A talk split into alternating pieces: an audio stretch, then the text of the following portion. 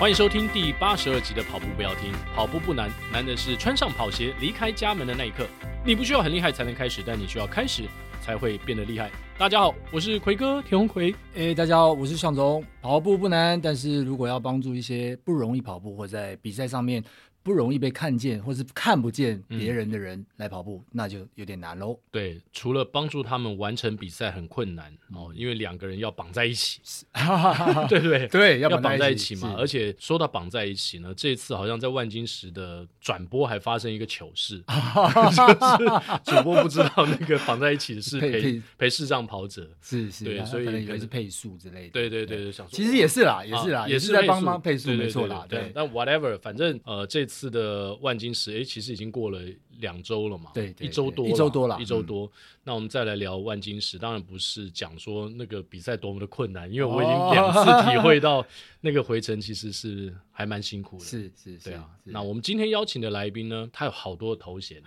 我已经不知道该怎么介绍他了但是其实江一春老师啊，他是师大特教中心的主任，特教系特教系的主任。我们还有另外一个叫特教中心，你不是特教中心主任？我们是特教系暨研究所还有复健职场研究所。那特教中心是学校的行政单位，还有另外一个单位。 对, 对，那在特教中心您是？我是里面的算是挂专案计划的老师。 OK, 对 okay, 好，那特教系的主任江一春老师，老师好。好，各位听众大家好。提前冒出声音了，不好意思不会。其实我很早以前就想邀请 Uncle John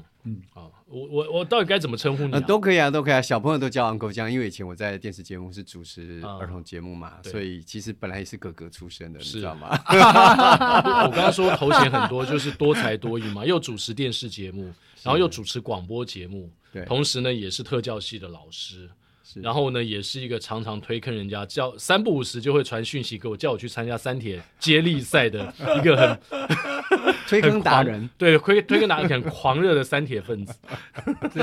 就是哥哥有练过对，其他人不能乱学那你的下一场比赛现在你每年好像都会有不同的 schedule。 你问到这个我最近很惊恐，因为我4月10号就要参加澎湖的 Ironman 226公里的超铁。自己的嘛，自己一个人。哇哦，所以到了，所以刚才录音前我还在吃鸡排对不起，那个我就只能闻着味道。江教授看到鸡排说现在我不能吃，大概要等4月11的时候开始就可以吃了对，希望还有能量可以吃那现在的训练量是大到什么地步？没有，现在已经开始在减量了，因为现在靠近了嘛，就开始减量，对，早上就才7个50就有个3-4公里这样子，大概就是减量。那我想先从你个人询问一下说你是从什么时候开始接触不管是跑步或是后来的3铁？其实这是一个阴错阳差，我好像没有跟大家讲过，很多人都会问我这个问题你还是真是第一个问。其实我根本就是一个误打误撞。我先说一下，我本身玩的是室内运动，我是跆拳道，玩跆拳道的对，那对我来说以前我就是讨厌户外，对，因为我不喜欢晒太阳因为我觉得晒太阳会有什么黑斑啊然后皮肤会变黑。我更不喜欢，那是多年轻的时候，就是大学嘛，我就不喜欢在外面就是，怪不得你现在保持这么帅，就是因为以前没晒太阳啊我很讨厌晒太阳，因为我觉得，因为为什么我先讲一下，因为我小时候在工地长大，那我爸爸妈妈都是水泥工。这么早就要开始讲你的故事了？对，没有，我就讲一下。那所以我从小到大都在工地，所以我很讨厌外面的太阳，因为小时候常常晒的晕头转向，看腻了，真的很不喜欢。然后那个场景又不是很开心的场景。对，开始我开始练跆拳道，就是哇天哪，还有冷气吹，然后在室内穿着白白净净的衣服。最重要的是，这种运动3分钟3回合就结束了哦，10分钟之内，所以10分钟以上对我的运动都是过长的。嗯，OK， 对，我讨厌10分钟以上。怪不得陈怡安到现在都没跑步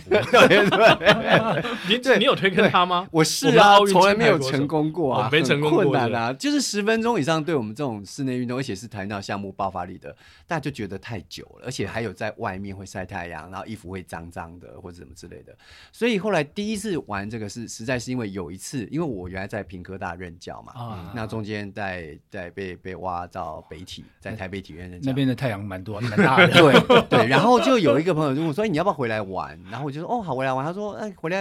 有个什么理由吧？”他说：“哦，我们来办一个什么南岛铁人营。”就是田伟章教练，那我想说啊，什么是铁人啊？然后就是很好玩嘛，你就来这边泡泡水啊，跑跑步，骑脚踏车这样。后来没想到他真的是一个3天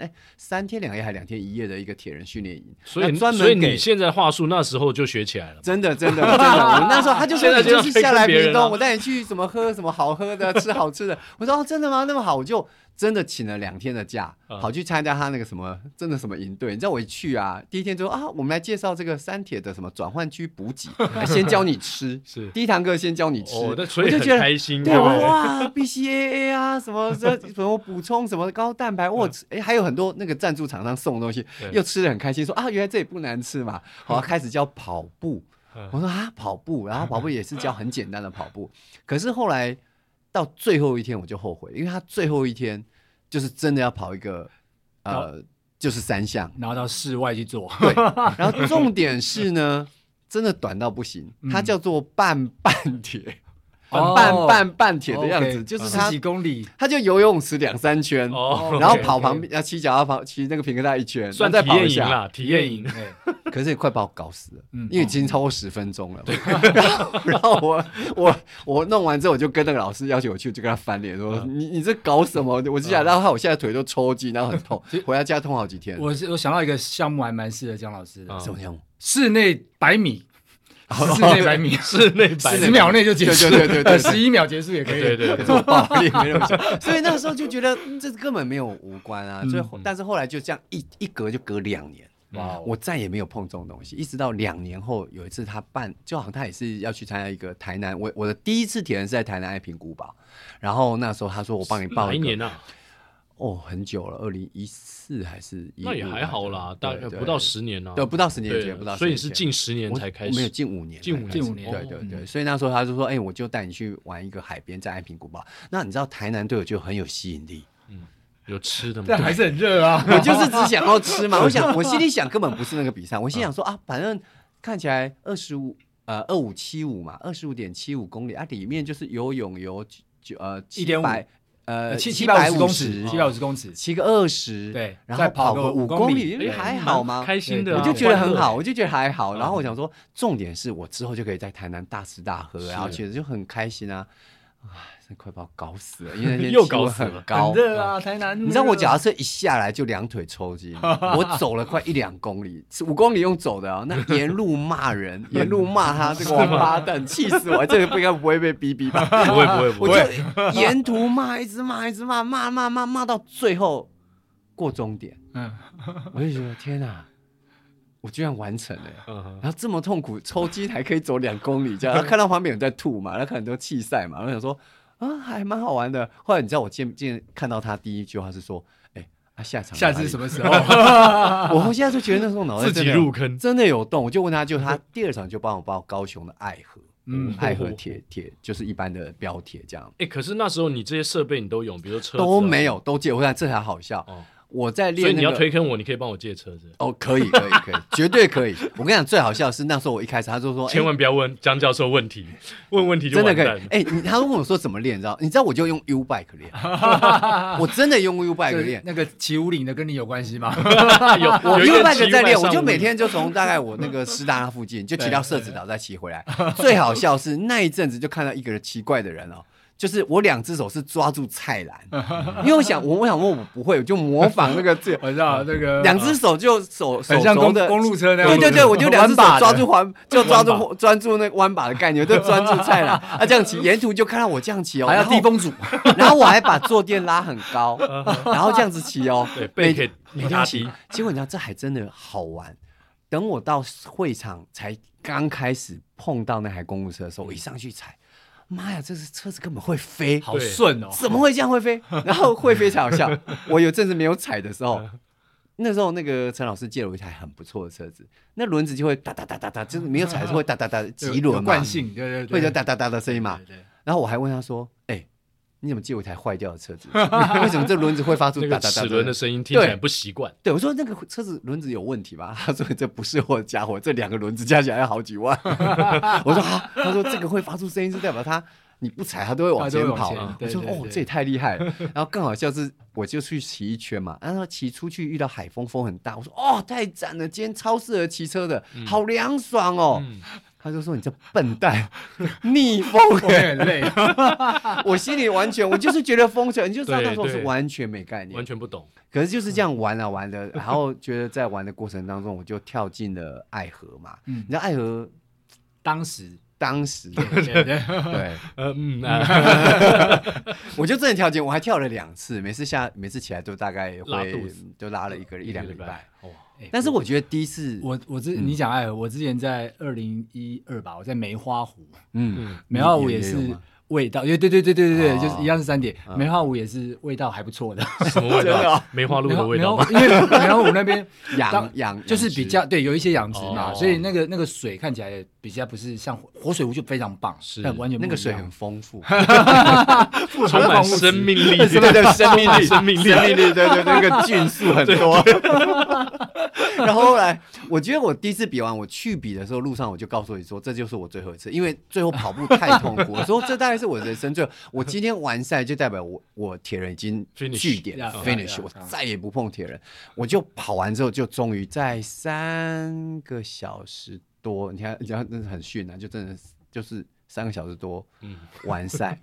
然后我忘了是多久，反正就3个多一些这样。然后我就觉得啊，我完成了，这大概是我人生的铁人的生涯的据点，然后最高峰这样，我很开心，我就超开心。就后面来了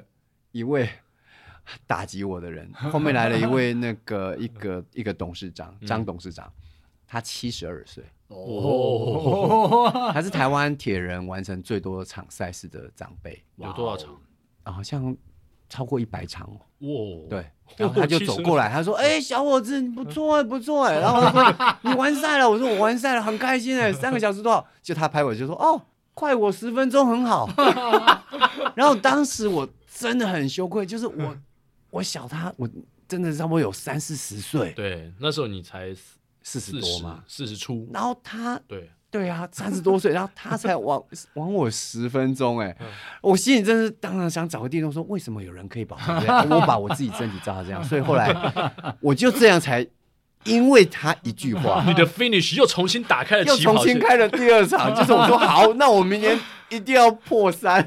然后这句话我来讲一下，本来是说 you are finished， 然后最后是说遇到这个老人之后，他就说 you complete me。说得好啊！后来就这样，后来就1场又这样，就这样一直接下去了，所以真是超惨哦，真的。所以现在还没有 complete， 对，ongoing 嘛，一直越来越圆满，越来越圆满。今年4月10号应该 complete， 你确定不会再碰到另外一个80几岁的？哎，又比我快个5分钟，有可能。那为什么你觉得今年会是你最后一场？哎，你的第一次226吗？还是就是第一次？哇哦！对，第一次，我觉得有点，我到现在还是觉得不可思议，为什么会爆这样？其实我觉得后来跑铁人它的意义就不大一样，因为后来我跑铁人其实主要的原因是我带身心障碍者去运动，对，主要是这个原因。那其实自己就是要跟他们讲说可以做到，所以我自己的第一场113也是因为有声音上来就说，老师到底113好不好玩啊？我说很容易啊，应该有机会这样。我看过国外很多人完成嘛，他说那你有玩过吗？没有，所以我才去玩第一场113。那你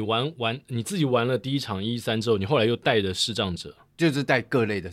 生长者，然后带他们，所以你后来也弄了好几场就对。我后来我113完成2场了，就是今年又完成第2场，而且还蛮开心。今年这一场是因为我准备226，你知道，因为疫情延赛嘛，我从去年一路的做。那今年本来没有比113，因为跟226距离很近。那后来还是有个人，反正你知道，总是有这种人说啊，你就把那个113当做是练习呀，以赛代谢。其实我还真的以赛，就是我一跳下水就觉得啊，我今天要游3.8啊，怎么那么快游一半就要结束啦？然后骑车说，我今天要骑180，怎么骑90就结束了？啊，跑步就要跑圈嘛，21就结束，帮自己洗脑啊，感觉就是226的，就是一半而已，对，一半而已。我沿途洗脑，就这次我就很轻松，还快了之前1个多小时。对，我是觉得进步，我觉得是有进步，我觉得体力是有进步。OK， 那从江教授开始，就是你入坑、玩三田，说在2014年嘛，从最短的距离开始，对对对。那后来怎么样跟身障者结合呢？就是、其实你的工作是，我工作是在2014年之前你就开始特教了。其实我应该是这样讲，我公费留学其实在1999年我出国留学，我就是念适应体育，就是身心障碍者的休闲运动规划、教育部公费留学生。那当时我去国外念的其实就是这个专业，但是回来台湾的时候在推动过程当中，因为我都在体育系是相关科系里面任教、那全部人也都只有我是做身障者的、所以当时我在做一些、相关的工作的时候，系上的氛围或者是体育圈里面会觉得你很奇怪做这干嘛，所以后来呢中间我必须说我就分心了、因为你在体育这个大环境大家都是亚奥运嘛，所以我也去亚运，我也去了奥运，就是担任什么运科委员啊这些、我必须说那一段时间其实我现在回头去看，我那时候是有点迷失。为什么？因为在那个环境里面大家都强调精英，所以那时候其实我也都带队，我带射箭队，我带跆拳队，我带就是各项的竞技队，每年参加大专运动会，参加亚奥运项目，像我也去北京奥运啊、杜哈亚运，我还带撞球，带保龄球，都是比赛项目。那一阵子其实因为你在这个主流环境强调精英，所以我就跟着大家做精英。但是我一直没有办法忘却说其实我出国是要念身障的、那在那个过程当中我就觉得好像我做身障会有点怪怪，甚至我曾经带着孩子，就是带着我们的体育系的学生体验轮椅，然后呢带他们四处去体验一下，结果后来经过了田径场，就走进了田径场，轮椅推进了田径场，就被骂了，对，当场前辈就跑来敲我研究室门说你搞什么轮子不能进到你轮子。后来我就问他说那田径场不是可以穿钉鞋吗？是对，钉鞋都不会破坏，为什么轮子？钉鞋这么尖，对，我轮子是圆的。他就说你不可理喻，他就走掉了。他都是前辈嘛，完全理解。所以你会发现到在我那时候就一直有一个感觉，在体育圈里面因为过度的重视精英，好，那包含其实在学校体育系这么多学生里面，可能大家眼中比较会看重就是这个几个国手啦，会拿牌子，可以拿牌的，对。那其实很多后面的选手其实被牺牲的，包含他的未来的出路，包含很多很多。所以我总觉得 something wrong。那一直到后来台师大邀请我，其实他是说那你要不要专心来做特殊族群、所以我就在2015就离开了原来的学校体育科系、我就到了特教学系任教、那时候我才算是比较真正开始大力的推、就是身障者参与运动这件事情。您刚刚提到的适应体育，对对对，适应体育基本上就是说它是一种强调每一个孩子都能够享有运动跟体育的快乐，那只是你只要稍微做点调整，对，或者不管是规则调整、器材调整、辅助调整，或者是陪伴的调整，它就能让每一个人。他强调运动是每一个人的权利，所以他强调是一个人权，是那怎么样透过这部分去维护每个人人权，是这样。这个就让我想到，就是我在参加6大马的时候，那个期间啊，其实在因为像比如说波士顿马拉松好了，它就有轮椅组，是那轮椅组一定是在特定的比赛，他可能轮椅组他会可能先让他们就先走，是然后或者是说有一些比赛的视障组，那可能视障跑者就会让他们先走，提供一些空间让后面的人再去看到他们的时候，可以去闪避啊，或干嘛？我觉得这个都是国外，我觉得还蛮先进的地方。我有做过6大马的分析，其实6大马目前就轮椅组的部分都是叫精英轮椅组，就是你不能随便报名，不是说你今天坐轮椅就可以报名。不是，因为精英轮椅就是说它基本上有基本的门槛，因为轮椅的速度本来就轮椅跑更快。你们知道轮椅跑全马是多少？1小时多啊，1小时半左右。对啊，超快的。对，所以它一定比任何的。这个我们用双脚跑的来得快，所以他先出发的话基本上没有人追得到他，是好，所以基本上他是精英，就是他都会提前出发，这是第一个哈。那大概提前个3分钟出发就没有人追到他们了，这是6大马大部分。那另外就是说它还有各类的不同障别，那视障者比较特殊，视障者的话基本上都是按照他过去的成绩放在适合的配置，那只有少数的会把它摆在前面先让他跑，对，就是除非某些特殊的，不过一般来说就是依照像我知道的好几个，所以他是混在跟他成绩差不多的人群当中，对，但是呢大部分那个比较有经验的这个视障跑者，因为都到这种6大马的成绩，这种视障的陪跑员都想办法把他们带到那一区的前面，最前面，因为这样比较安全，因为我在跟你相同配速的时候，这边要教育所有的马拉松赛事单位哦，就是有些单位过去经常说啊，因为你是这样子很危险啊，所以我把你摆在后面啊。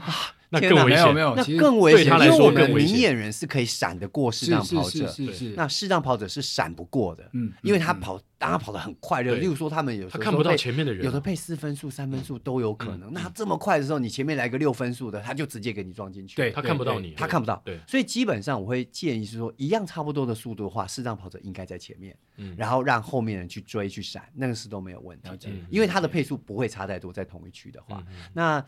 六大马还有很多，例如说它有一些是属于像肢体障碍的，就是所谓的弹簧刀哦，对对，那一类的刀锋战士，对对对对对，所以各类的都有，各类都有。其实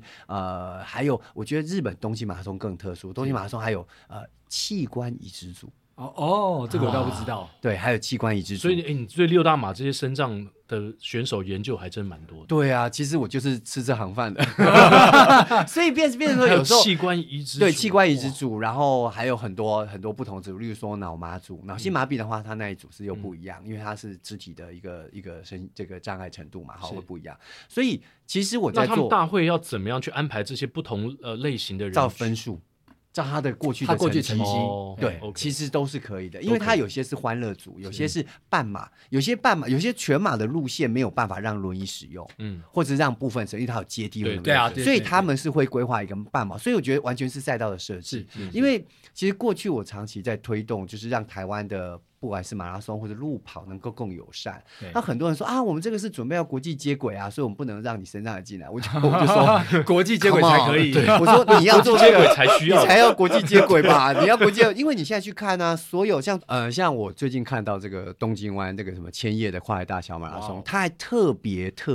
把这个身障者放成首页。哇！所以我觉得现在，例如说你现在很多马拉松都以公益啊、强调这方面为出发，要人家慈善捐款啊、面部平权啊，对。所以你看他怎么可能会觉得说因为我是国际所以我不能让身障者进来，或者我是国际所以不能让这个就是轮椅使用者进来，完全是赛道的设计，是对，所以也是因为这样，我真的还花了不少时间去研究六大马，其实没有一个马我跑过，但是六大马有什么障碍组别大概我都知道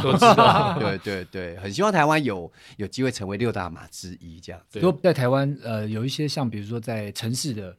它当然还有一点难度啦，比如说它会面临到如果要进河堤或者是要走桥，然后要走阶梯，甚至有人行道，我觉得这些都会造成这些视障也包括其他身障的一些不便，对，这些都是得要调整的部分。这个就是所谓的美感，就是说你在当初赛道在设计的时候你就必须考虑，然后他其实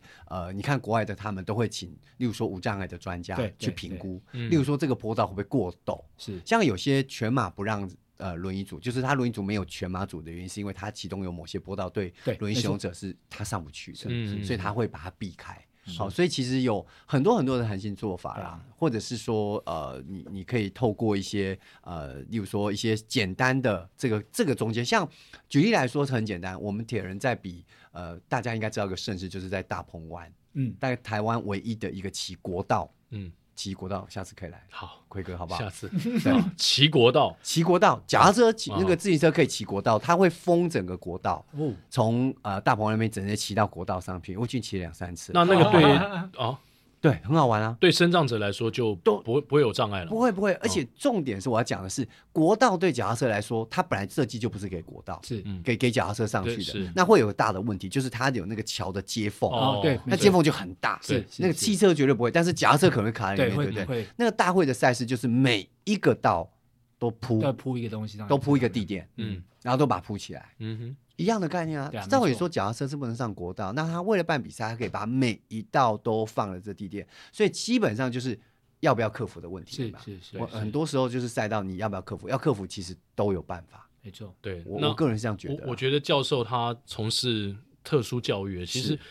我倒是蛮好奇的，因为江教授在大学的时候读的是台大兽医系，而且我们两个只差一届嘛。是是。那你前几天还po出你跟你太太就大学的时候就是男女朋友，就是青梅竹马。他也，您夫人也是兽医系的吗？不是不是不是，他是其他学校的。好，对对对对。哦，我以为是你们系上的班队。对对对。哦，没有没有没有。OK， 那对，当时你从兽医系这样子，我要回去澄清一下了。澄清什么？他说哪一个？对不对？当时有哪一个是兽医系的？对，记得我上次有跟你讲说不要。讲出来、欸，这段剪掉哈。那为什么你从兽医系后来你出国，你会想要？你心里面一定有一个什么一个动力在，对，在推动着你说你会想要去念一个这么冷门的一个科系，而且跟兽医一点关系都没有。其实它蛮冷门的，我必须说这中间有一个有点像我们打那个高尔夫球的那个 OB 有没有？香蕉弯掉的香蕉球。我一直说，其实你如果从我现在讲起来，逻辑其实非常顺。就是我其实那时候大学在练跆拳道的时候，我经常受伤。啊，那受伤我就常常会觉得说啊，怎么教练都用那种土法炼钢的方式啦，或者是一直进步很慢啦，或者即使我后来我到了像我那时候就到了一些道馆去练习，就发现哇，你遇到的国家级的教练，觉得哦他超会教，观念超正确，然后让我进步很快。那为什么会有这么大的落差？然后加上那时候可能自己又是念医学，就看了很多国外的期刊文献，就是怎么这个观念跟教练讲的不太一样我就觉得很好奇。所以那时候我其实是先从兽医系先念了文化大学的运动教练研究所。Okay. 好，那我想专攻运动医学，因为对我来讲，其实当时很多的运动的医学的研究都是用 animal model。就是我不可能整天抽那个人的血嘛，或者抽他的肌肉啊，穿刺他啦、啊。但是老鼠可以。那刚好我做的就是实验动物。所以我那时候就觉得把自己的这个能力所长就带过去这样。我记得那时候那个所长在面试我的时候就说你是不是很想当教练啊，然后所以来考我们教练就说，后来我想说没有啊，我又不想当教练然后那个时候我的口试委员就愣住说这是人踢馆的吗？为什么那你不想当教练你为什么来念这个，为什么来念我们运动教练研究所？而且那时候才前两届，你知道是很夯的时候，大家都抢着要去念。那我就说因为如果我要当教练啊，我去参加教练讲习就可以了，对吗？参加个几年，也真的蛮敢的，我就可以当教练。他说，那你为什么来练武术？我说因为我觉得当教练一辈子能教几个学生，我开个道馆，然后可能一年就收个20个，这20个可能要熬好几年，才会每年有新的学生进来。我说我一辈子顶多教不了500个吧，1000个了不起。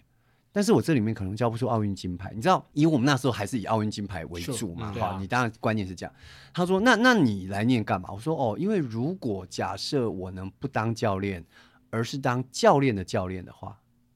那就不一样。哇，也就是我可以把国外比较新的知识教给台湾的教练们。那今天哪怕我一年教100个教练，等于我底下帮助了几千个选手，甚至上万个。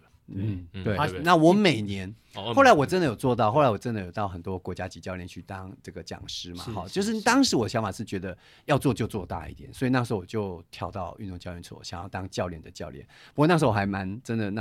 大胆，我还问说所长，那你们是培养教练还是教练的教练？如果你们是培养教练的话那我就不来了。你看那时候也超大牌。对。不过那时候就是我觉得就是广大啦。对，也傻傻的。那教练后来有没有那个？后来就录取了。对，教授，我们跟你说他为什么录取你？你讲口气这么大，后来他会不会觉得说这个人过来是找麻烦的？就爱这个口气，真的要感谢那个江介山所长，他已经过世了哈。他当时真的很看重我，因为他觉得他就是需要这个有企图心的小孩。他觉得很多人念研究所当时啦，都是为了要加薪啊，为了要怎么样，为了要留在大专里面任教。因为当时大学法才刚改，也就是你如果没有硕士，你是不能留在大学。所以当时很多的赶快去拿个学位。对，很多的大学的助教们只是要拿个研究所去洗个学历，那也没有想做论文，什么都没有。但是这个孩子不一样，这孩子很想改变台湾的一些运动现况，所以当时我就做。那也蛮巧的是，当时我跟着这个教授。他本身是留日的医学博士，他就是做特殊族群。OK， 他做脑性麻痹。那有一次我就看他在师大，好，他是师大的教授。他第一年在文化啦，就第二年他就跳槽到师大，被挖角到师大，所以我就跟着他到师大。我有一年就看到有一次我印象很深刻，到现在还在我脑海里面，就是他重感冒。他重感冒的时候，他在他家住民生东路嘛，然后我就说，那老师你今天重感冒是不是那个脑麻的小朋友自闭的小朋友的那个游泳班你就要停了？他说不行不行，他说那个很多孩子啊一个礼拜就等我这么一天，那你这样我没办法开车，你开车来载我，我就从文化大学那个山上有没有开下来到民生社区载老师，再把老师从载到师大游泳池，然后我就发现老师是一直抖，因为那时候他发烧畏寒的情况之下。还在教孩子游泳，当时我在旁边真的看到那刹那感动了你，我是真的哭了，我就哭说老师你也太伟大了吧，怎么会有一个，而且那时候老师年纪已经很大了，一个老老的教授，然后自己生病发烧，然后为了几个孩子想要学游泳，他还泡在水里面1-2个小时都在水里面都教孩子游泳，不是像很多教练站在岸上吹哨子没有没有没有没有，真的没有，他就亲自教。那时候因为我不会教泳，所以你知道我跆拳，我只能站在台上是那个岸上哭而已，我就只能哭而已。然后回来我就跟老师说，老师你太伟大了这样。他说你也想那么伟大，我说我也想啊。然后就是真的这是真的对话吗？真的，我说我也想那么伟大，他说你真的想吗？我说我真的想啊。他说好，那这样下礼拜开始我帮你送去那个某个脑麻的这个中心教孩子走路，他知道我不会，那时候还不大会游泳嘛，学走路，所以那时候就是我就开始去教脑麻孩子学走路。那这过程中应该很多故事了，很多故事。那时候就是我觉得印象中最深刻就是我教一个孩子，大概幼稚园中班大班小男生，非常可爱这个小男生，但他就是下肢麻痹，就是比较不舒服的孩子，他不大会走路。我教了他大概3个月。那一次我设定的目标就是他只要能够走5步还是7步，好像是7步，我们就可以吃饭了，那就训练走。结果那孩子走到3步4步5步的时候就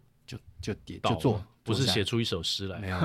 没有诗，所以那时候他就坐在地上，他就以35度这个仰角往我这边看，他在地上，我坐在前面嘛，是他看着我，2个眼睛好大，你去想象就像漫画里面那种小少女的那种眼睛超大，里面满满的泪水没有滴出来，眼眶整个红的满满泪水。他问了我一句话说，哥哥走路有那么难吗？我整个人傻了，我就说我不知道怎么回答他，因为走路对我们来说都很简单，对，那生下来感觉几个月后就会了，10个月1岁就会了，对不对？但是你已经忘记你不会走路是什么样子，对，然后我根本不知道怎么回答，因为我那时候突然他崩坏我的价值观，因为我自从在念台大之后，我有个想法就是人都要认真，即使我出身比较辛苦，我家里比较辛苦，我爸爸妈妈国小没毕业，我只要认真我就可以念台大。对，讲你台大之后认真的故事，岔开一下，岔开。是上次我们吃饭的时候你跟我讲的，对，就是认真。一春啊，他念的是一个跟我们一般的大学生很不一样的大学生活啊。他除了白天念书之外，你自己讲好了。我晚上还去教补习班。哇，他其实真的很疯狂。他的大学生活不像我们就是在校园里面谈情说爱，对，怪不得你女朋友不是台大兽医系的。他的人生感觉是好像被大学的时候就分，因为要负担家计。对，因为我大学的时候我家里比较辛苦一点，因为爸爸那时候开了一个工厂，后来就因为他本来是在做陶醉嘛，然后那时候就很多亲友就说做陶醉做辛苦啊，然后做到什么时候啊，所以那时候就。应该是鼓励我家人就是做个工厂，那时候我曾经有半年是工厂小开的儿子，是那就很开心嘛，就在这么后来就，但是没想到就工厂就转眼半年就倒了，所以整个家计就陷入到很辛苦的状态，所以那时候我就只能一开始就也不知道怎么办，我先从兼家教开始，兼3个兼5个。而且那时候家教费我都兼到很高的价格，5个一个礼拜5个家教，所以那时候我不知道你们知道，在我们那个年代啊，宿舍门口都有一个公共电话，每个人都排队打电话给女朋友，没有，我不是，我也排，但是你也排队，我也排队，但是等我打电话进去就是问那个家教 A 学生你念到哪里啊？家教 B 学生你念到哪里啊？家教 C 学后面说你搞什么？你一个人要打几通的？我说我有5个学生都得问完我才能离开。后面那个男人说不是吧？我看你是5个女朋友，每个都问他念到哪里？对，然后我就每个，然后所以被我顾过的孩子成绩都非常非常好，都能爬到这个全校前几。哇！所以那时候家教费就收入还不错。后来你就变成补习班，后来就被补习班知道就。到了补习班教书，对，那就教了高中数学，教了一段时间，对，而且是什么南来北往，不是走在台湾。对，我那时候还有到中南部去教书。对，他已经变就是大学就是补习班名师，然后计程车就在楼下等你那种，对对，都是搭车去的，对对对对，包车。那时候还过得蛮优渥的这样，不是负担家计怎么会突然？没有，因为那时候家计很快就解决了嘛，以这样的赚法很快就解决了，所以我大三就买了自己的第一间房子。嗯，哇，那向总还输你啊？真的？真的吗？我倒不知道大三了，太快了，对，太快。那个工作之后才办法买，对对对，不过是小房。通常这样的人呢，后来就会变成补习班名师嘛，因为太好赚啦，你就干脆教补习教20年，啊，其实那就 OK 啦。可是你有，我觉得这也是跟我念研究所有关，因为在念研究所过程当中呢，我很感谢我的那个所长江杰山老师，他就就是允诺我说，希望我成为一个很厉害的研究生，但是我就觉得有什么好厉害的嘛，那时候他就鼓励我去国外发表。那我开始接触学术界，是那我记得那时候2年在文化念书的过程当中，有半年的时间在国外，很特殊，在我们那个年代，在不同地方吗？在日本，在韩国，在希腊，在加拿大，到处发表，而且也考到了希腊奥林匹克研讨会的青年代表，所以在希腊待了快2个月，所以这整个历程让我觉得，天哪，这补习班真的不是我要的生活，而且眼界大开。对，而且比较重要是，我这边也不是说补习班这个行业不好，而是说你教到第5年的时候，那孩子走过来，你就大概知道他问哪一题了。你自己会把那一页翻开，说你要问这题，对不对？然后就开始，然后你会吓到孩子。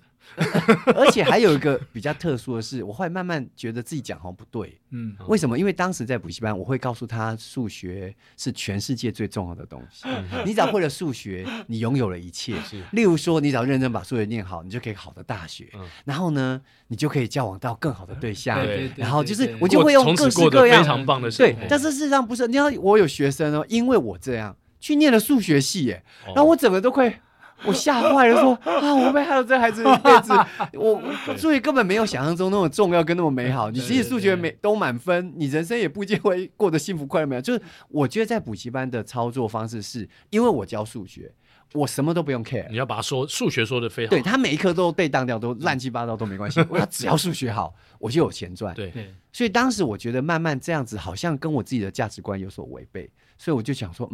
好像不大对，我应该赎罪，做一些对的事情。感觉那个生活一成不变，都一样，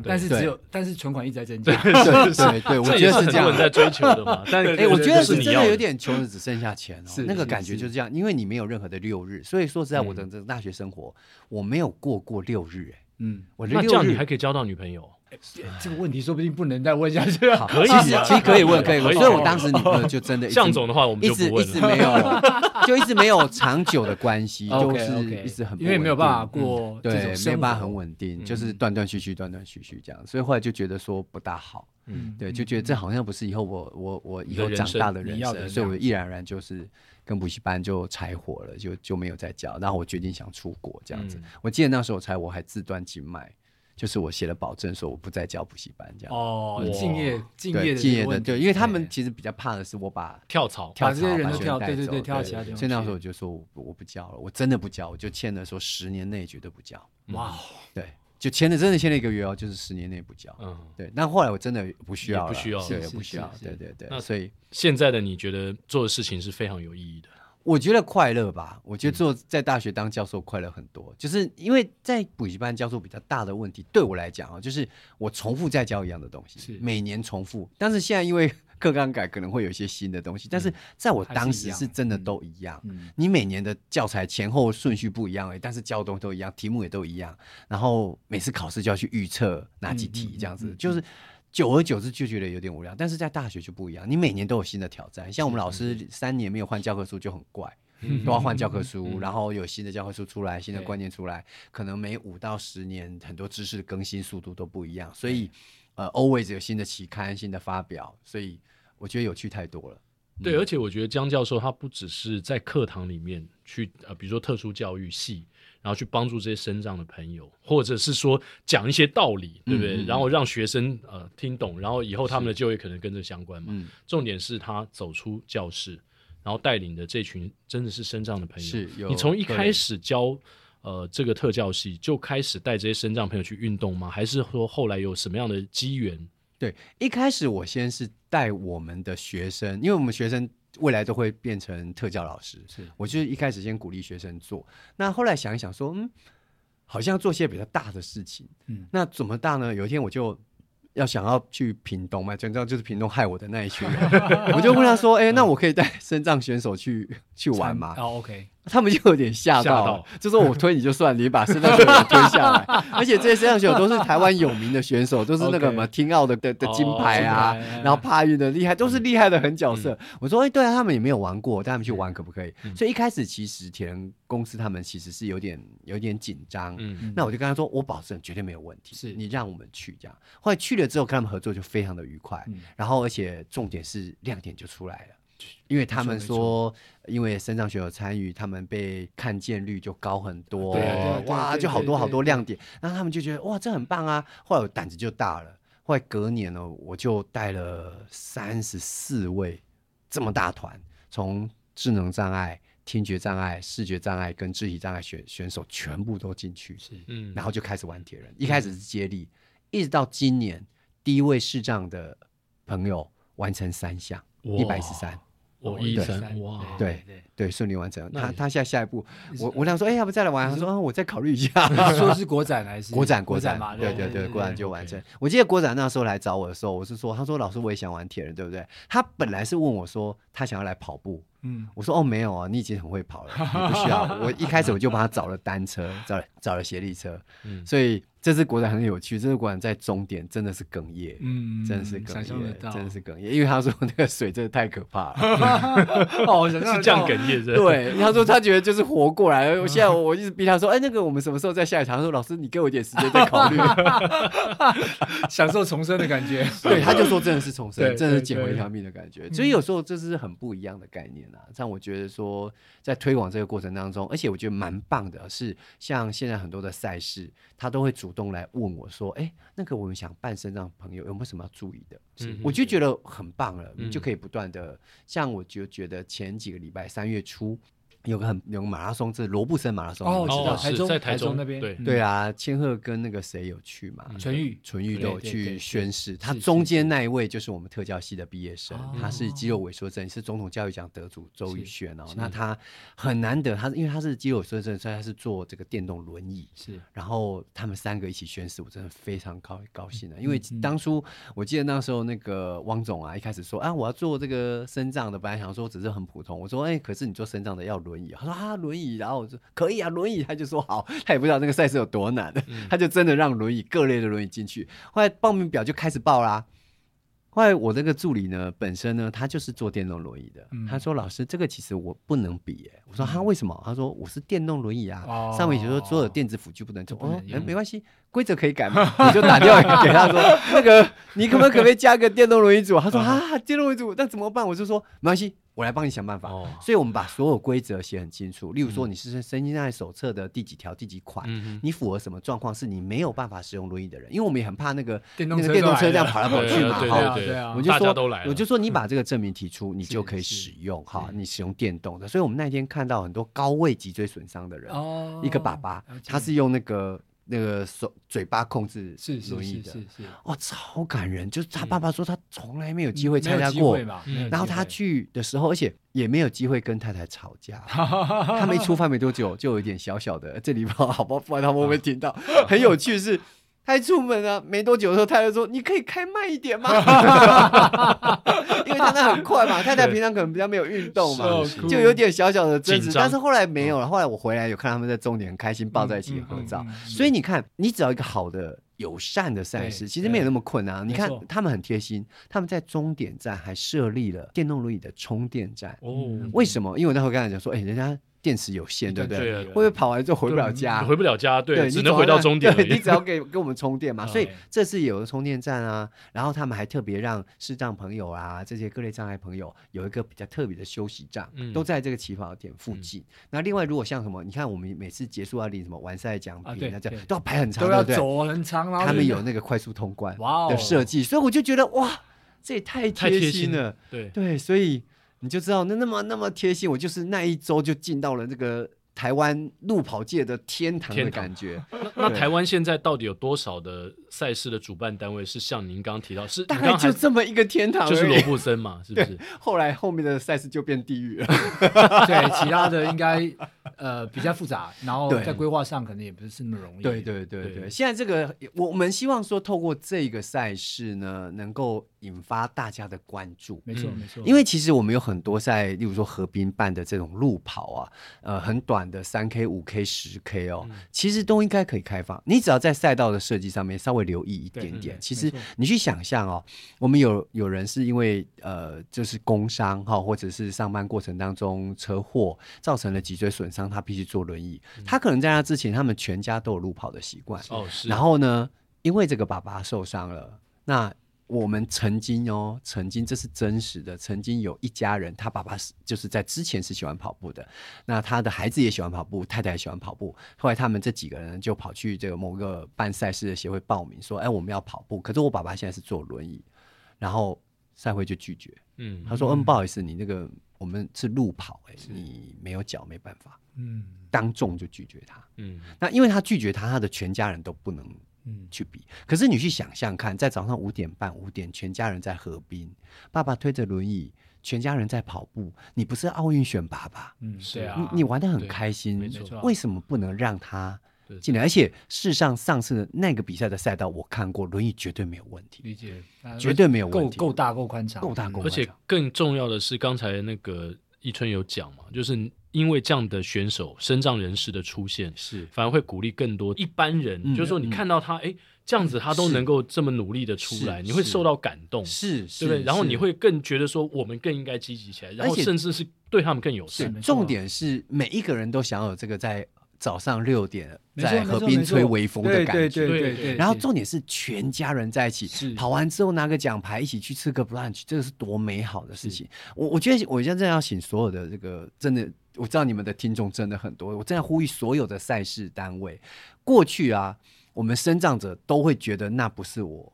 去的地方，所以没有人敢去，然后赛事有人说你们不会来，所以也不会为他们想。那我觉得现在两边都应该打开，那现在有越来越多的身障者会觉得我可以去试试看，但是很多赛事单位还没有准备好，所以我觉得是赛事单位其实目前教育部体育署有在做一个计划，大概在今年底就会出来一个指引，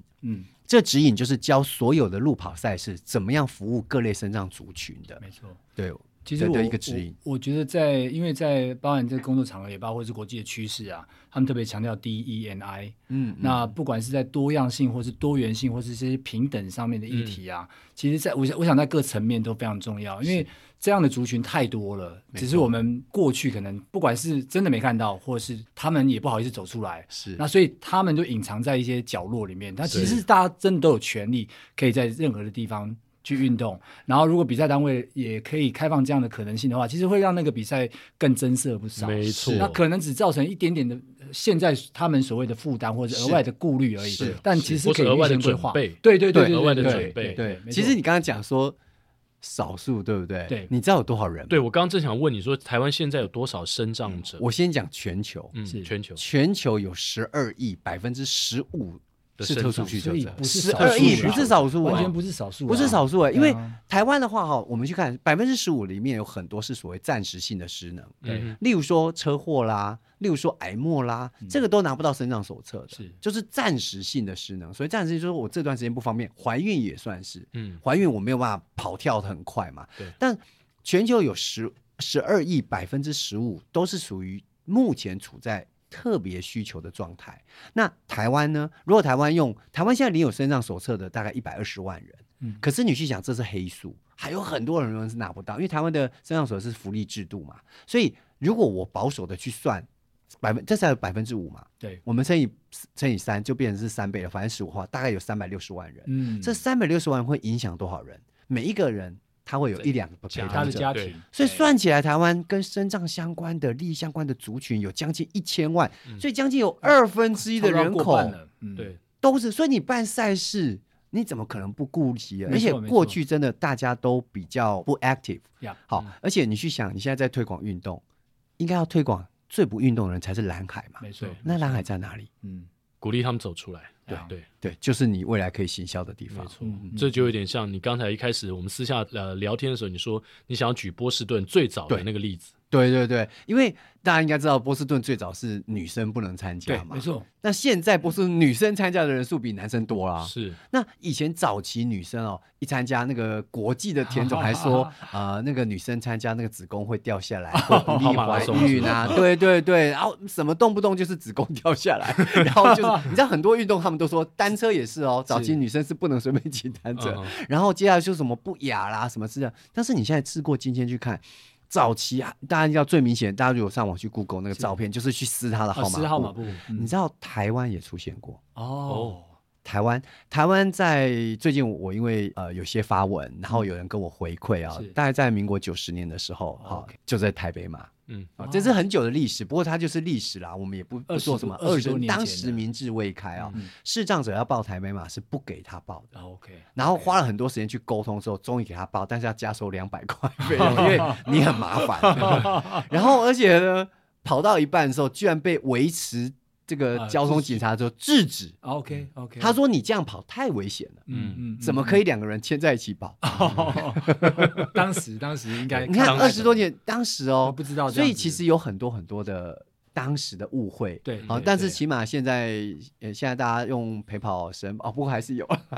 对，不过我觉得就是沟通啦，对啊，其实像波士顿女子的这也50周年了嘛，是很多在过去看起来是很奇怪，或是他们不允许的，其实后来都会发现这根本就是在正常不过的状况了，是啊，认为说那时候说哎过长他们去跑会受伤，对身体不好，那就发现很多是过去的观念，所以现在我一直在强调，现在知识更新的速度这么快，我真的很呼吁哦，所有在举办赛事的朋友哦，你在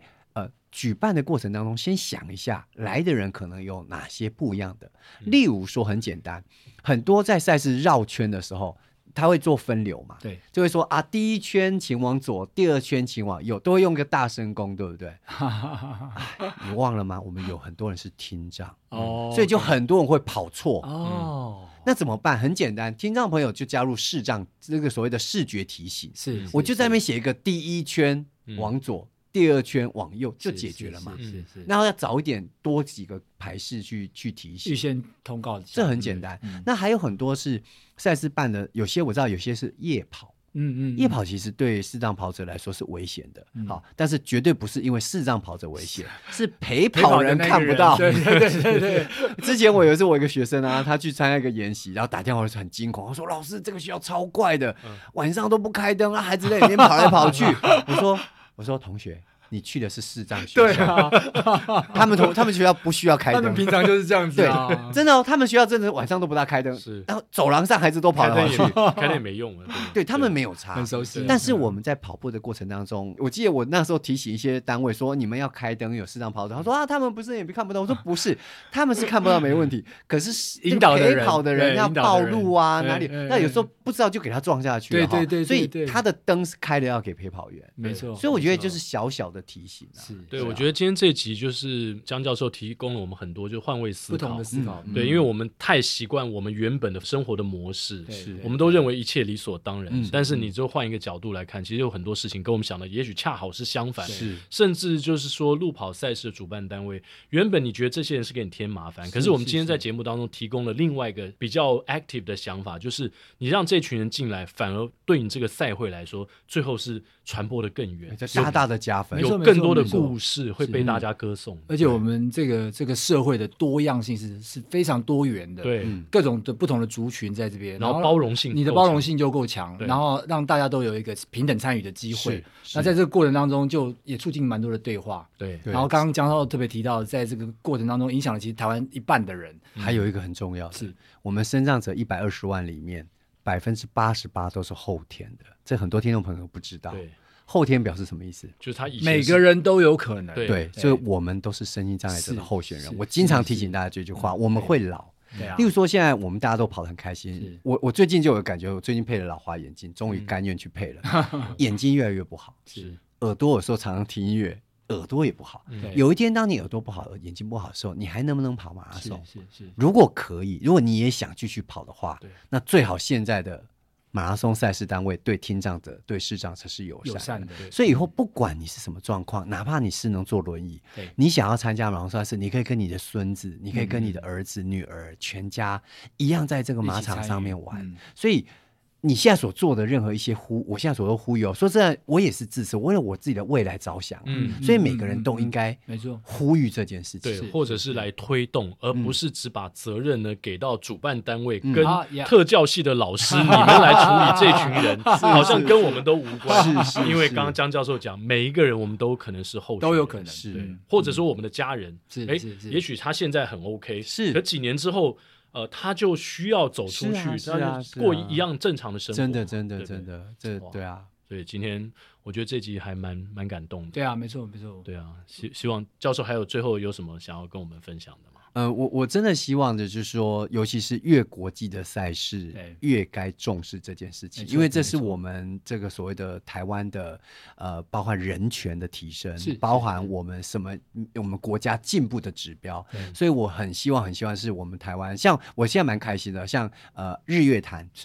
潭这个国际泳渡，目前也答应来开始合作做更友善的服务，所以其实我觉得目前一些指标的赛事，我觉得应该从这些指标赛事主动来提出这样的需求。我这边也呼吁，如果这边有听，我想应该你们的粉丝非常的多。如果您是这些主办单位的话，请不要客气，跟我们台师大联合，马上跟江教授联络。对，我绝对会提供竭尽所能帮你，因为这就是我的心愿啊！我真的觉得是这样，或者是您本身是企业主，你有能力赞助，好，因为我必须说，刚开始的很多时候，身障者想要出来，他有很大的门槛，好，包含家人说啊，在家里好好待不是很安全，跑去玩什么铁人三项。对啊，所以你想当一个伟大的人吗？江教授已经当了一个伟大的人，接下来就是我们每一个人对都接棒，欢迎一起来都接棒。请问你下一场什么时候接棒？我当伟人，今天在这边。江教授是第一次，推坑就上手，马上跟你去，而且我们要跟身障人士一起接力，在同一个赛道上共同完成一个比赛。对，这才代表就是说我们能够认同，应该没问题吧？应该可以吧？没有，我们就希望2022年会实现这样的梦想，好不好？2022就今年了嘛？对啊，今年还有下半年，还那么多比赛，是，好吧？来当我们的陪跑员，或者是跟我们组成团队，在赛道上。你先跟我们介绍一下有哪些名人都是你的陪跑员，譬如说多了像蔡诗平先生啊，黄崇宁，段那个Windy， 对，然后夏家路，哇，好多，对，都曾经跟你都担任过陪跑，对，所以其实真的大家都欢迎，对，尤其是一些跑得很快的人。好，我要呼吁就是说，跑得很快人我们也很需要，因为有些视障跑者根本就是看着向总讲，因为他越跑越快。有些人真的是越来越快，我真的没有能力带。有一次呢，我在大安森林公园，我真的快气死了。我带着一个视障者跑，我真的跑不动，我心跳眼看我的心跳就已经198。你是被他拖着跑，他拖着我，然后他一直拖，我拖到不行的时候，我跟他说就国展，可不可以慢一点？前面要转弯了。因为我实在不好意思说我跑不动，我说前面要转弯了，慢一点。就他，你知道他怎么回我吗？老师这边他还有十几步才要转弯，没那么快。他说我对这里很熟，他一直说他那个几步他都很清楚，还有那个路边的那种感觉很熟。太厉害了！他说老师还有十几步啊，我们再撑一下，你快过转弯。他说老师你很喘，对不对？我说很喘。他说那我们慢一点这样，结果并没有。后来我就决定找人拍，所以我们有很多跑得很快的视障朋友，所以真的很需要跑快的人。这个真的需要向总这种等级的人，真的国展真的蛮厉害。我没问题啊，我当时就是说。我对于那个不是很了解，说实在也不是太敢去带，因为但是有知道蛮多朋友有在做这件事情的，对，然后他们也当然有一些经验分享，都非常乐意啦。其实大概你的 PB 是他们的 PB 大概20到30分钟以上就很 OK 嘛，就很 OK， 因为你这过程上还搭配他的节奏，然后还有拉，所以可能会自己会比较没有那么舒服一点，所以会降低一点点站力，但是如果搭得起来的话，那就超棒。好啊，没有问题的。下次我们大家都录下来，这段不可以剪掉啊。下次我们大家一起来为全台湾的朋友们身心障碍跑者，对，然后也为我们自己服务。是，所以我们现在跟江教授一起赎罪。他没有罪啊，他现在是伟人了。他刚有说，他一开始是要赎罪的，哦、赎成的伟人。那我们我要朝伟人迈进。好的，那接下来节目就进入到我们的彩蛋时间。好、啊，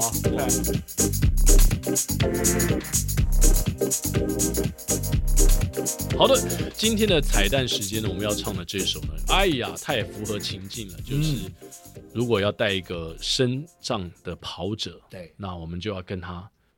手牵手，对，手牵着手，或是绑在一起，哎，绑在一起出发，然后到终点，没错，一起出发，一起到达，哎，说的太棒了，绝对不能够走失、走散，